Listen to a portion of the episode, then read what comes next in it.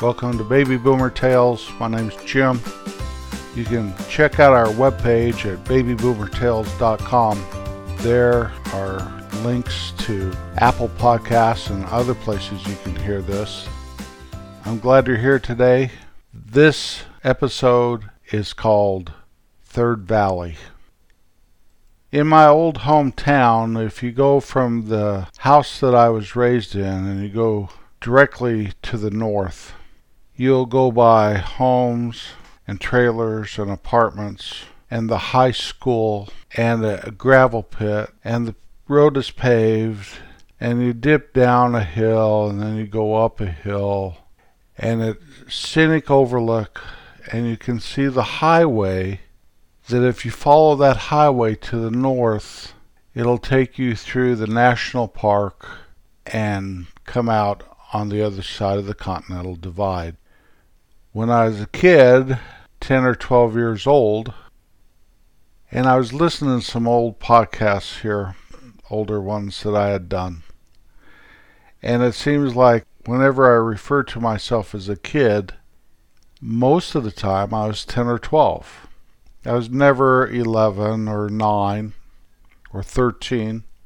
I'm stuck in perpetual 10 or 12 years old. So I'm not sure how old I was. I may have been 13 or 14.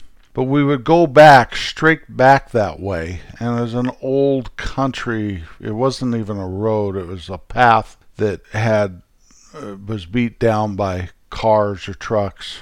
And you go back a mile or so and there'd be a an old gate across the path, across the road. And if you climbed through the fence there and kept going, you ended up in a place we called Third Valley. And Third Valley was a wonderful place for kids. There's creeks and kind of marshy land, and we used to catch frogs and take them home. And we had a little frog village, and we'd have frog races and contests to see which frog could jump the furthest. And one time I found the greatest frog in the world, and I just wanted to make him a special home. And I rooting around in my dad's garage, and I found this perfect jar for him, and it already had water in it. So I opened the lid and I put my frog in there, and the frog went through terrible, terrible spasms and killed him almost immediately. It turned out I had put him in gasoline, and I felt so bad. That was the perfect frog. I had never caught a better frog in my life. Rest in peace, frog. We used to bring home tadpoles, and those are fascinating for a 10 or 12 or 13, 14 year old boy. Watch their progress of their little legs popping out and whatever. But my brother Don and my brother John and I would go back there, and Don was pretty young when we went back there. And I don't think we ever took my sister back there, but we would just play for hours, spend the day back in Third Valley. One time we went back there, and there's an old car just sitting out, kind of in the draw, kind of in the gully there. So, with much trepidation, we approached the car and looked around. There's nothing. Nobody. is unlocked. We looked in it. It's kind of spooky. Well, for the next few weeks, we'd go back there and check out that car. I think we told some friends, maybe took them back there. We all looked at the car, wondered what the story of the car was, if the man was dead in the trunk or whatever. Somehow, one of us spilled the beans, and long story short, somebody contacted Vern, and Vern was the town marshal, and Vern went and checked it out. I got word, probably through my dad, that they couldn't find anything about the car and were just going to leave the car there. So as the summer wore on, we played around there and always checking it out, made a little fort. Then one day we came there and a window had been broken out of the car. Who could have done this? Who could have busted up the car? Turned out that more people than just my brothers and I knew about that car. And obviously, we had told some kids and taken some kids up there. But as the summer waned, I remember we started, as more windows got broken out, it was vandalized more and more, probably by older kids. That we even busted a window and started jumping on the car. And that car sat there for a couple summers. Then one day it was gone, and part of my childhood went with it. And when you drive back on that road today, there's no way you can really tell that at one time there's nothing back there. No longer a barbed wire gate shutting access to it. You drive down the hill and up the hill, and you come over the hill, and the whole valley lays out before you, and you see the highway down there. When we were little, and we did make it to the crest of that hill once, and we were amazed that that highway was there. We had no idea. Now, we didn't know much about geography, obviously, or we would have known that that road was there. But it was a wonderful place to play, to get frogs, maybe catch a snake, come home and have your mom check you out for ticks, and play in that old crash car. I bet the year of that car was the early 50s. As I remember right, it looked like my parents' Buick, only it was green or blue, something like that. Or my parents' Buick was a light gray with a dark gray top. What a memory to go back to the old crash car. Back to Third Valley. Back to when I was 10 or 12 or 13 or 14.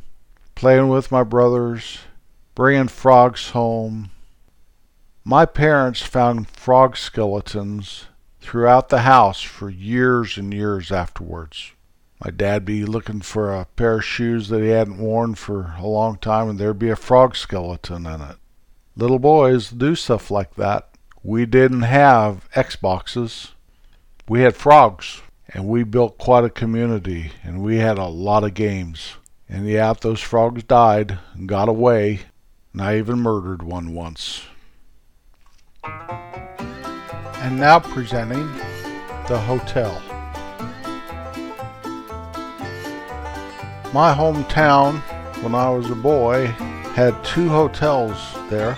There were older hotels, and they weren't like the motels that had sprung up around town and right outside of town.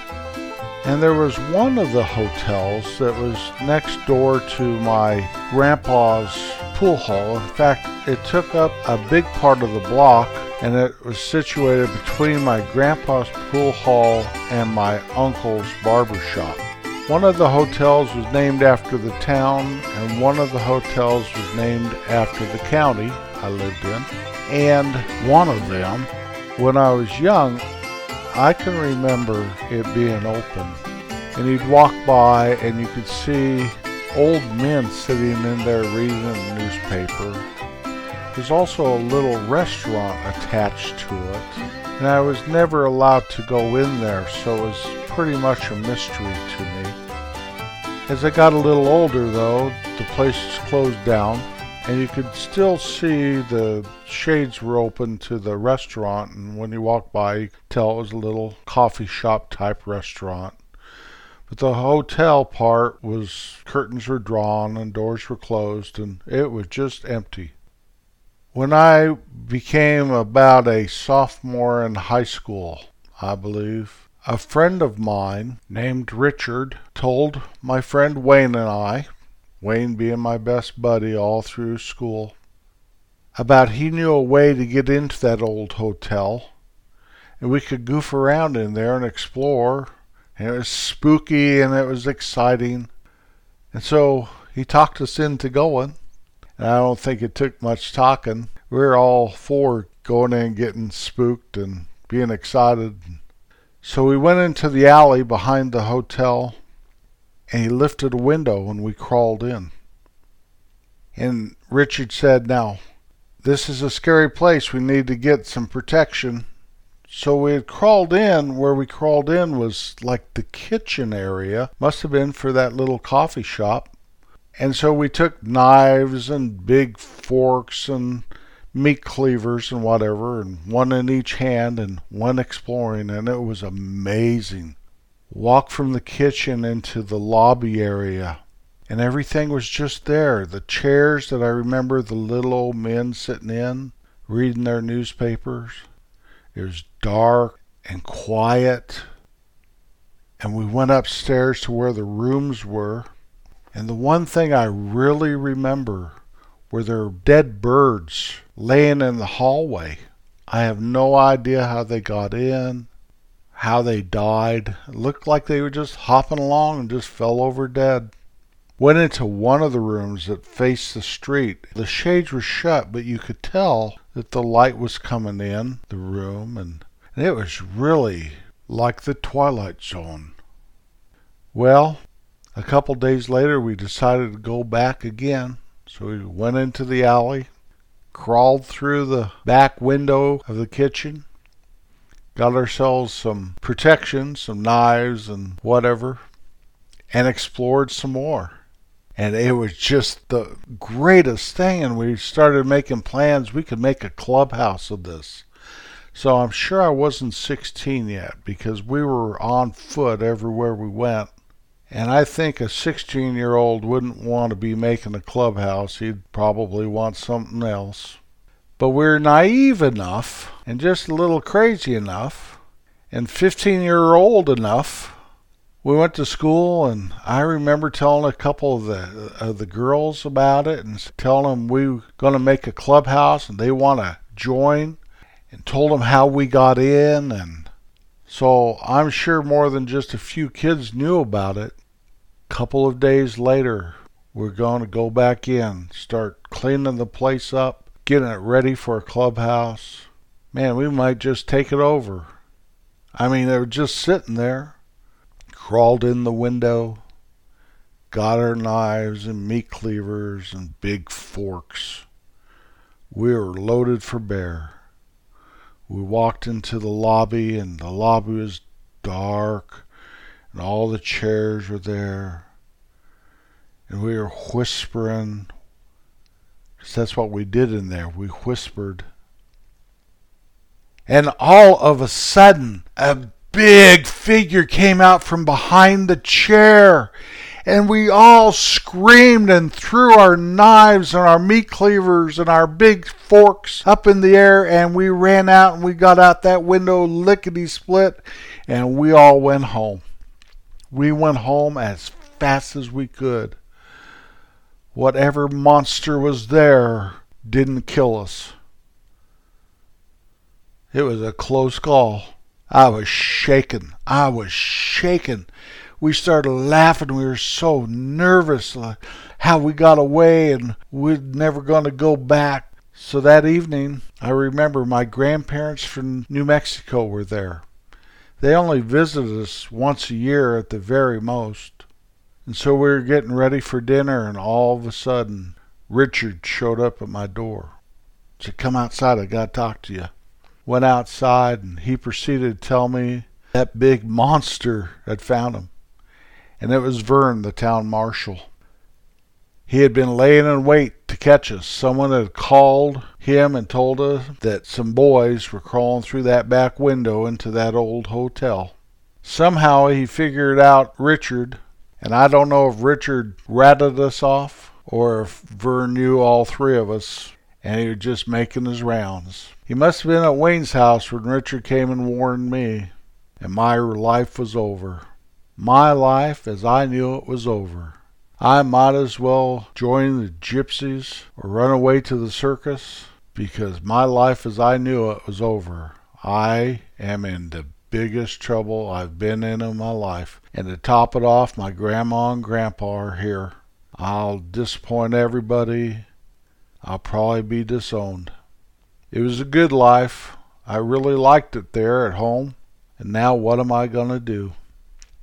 Well, I couldn't eat my dinner, and I paced back and forth, watching out the window, and watching out the window, and pacing, and watching, and watching, and pacing. And my mom kept saying, What's wrong, Jim? And I said, Nothing's wrong, nothing's wrong. I paced and I watched, and the time drug on, and I wasn't enjoying my grandparents. And then all of a sudden, Vern pulled into the driveway. I don't know if I was ever so nervous in my life. Well, he came to the door, and I went back to my room thinking maybe, maybe, just maybe, it's something unrelated. A few minutes, there's a knock on my door, and I had to go out, explain to Vern what was going on. I remember looking at my grandparents, and they just were looking at me. They weren't shaking their head, they weren't smiling, they were just looking. I was guilty as charged, and I agreed with old Vern that I had done a bad thing. Well, we caused no damage in the place, and I'm not sure Vern even knew who to contact who owned the place. It had sat empty for a very long time. And I can't remember the punishment I had, and I know I got to still goof around with Richard and Wayne. A couple years later, they tore that old hotel down and built a very nice ladies' dress shop there. And all of the memories and all the old men sitting there reading their newspaper, and all the times I went by looking in the window of that restaurant cafe, and all of the history of that old hotel were demolished and went away forever. I'm glad that we didn't tear anything up and that we didn't stab Vern when he came out from that chair. I'm glad that we were just some stupid little 15 year old boys wanting to do a clubhouse and threw our weapons in the air and ran like a bunch of banshees. Run away, run away, run away. I'm glad I could tell this story because it was pretty exciting. I still don't know how the birds got in there. Forgiveness is a wonderful thing. My parents had to forgive me over and over and over and over and over again. I'd pull some stunts that, looking back, I can't even believe it. A lot of times I wasn't even meaning to. It just was happening. I'm glad I outgrew most of that. If you have unforgiveness towards somebody, especially a family member, remember that that's only hurting you. It's only keeping you from living a more fulfilled life. Somewhere in your heart, find how to deal with it. Put it in your rearview mirror. You'll be glad you did. Kindness is a great thing. I'll be back next week. Peace out.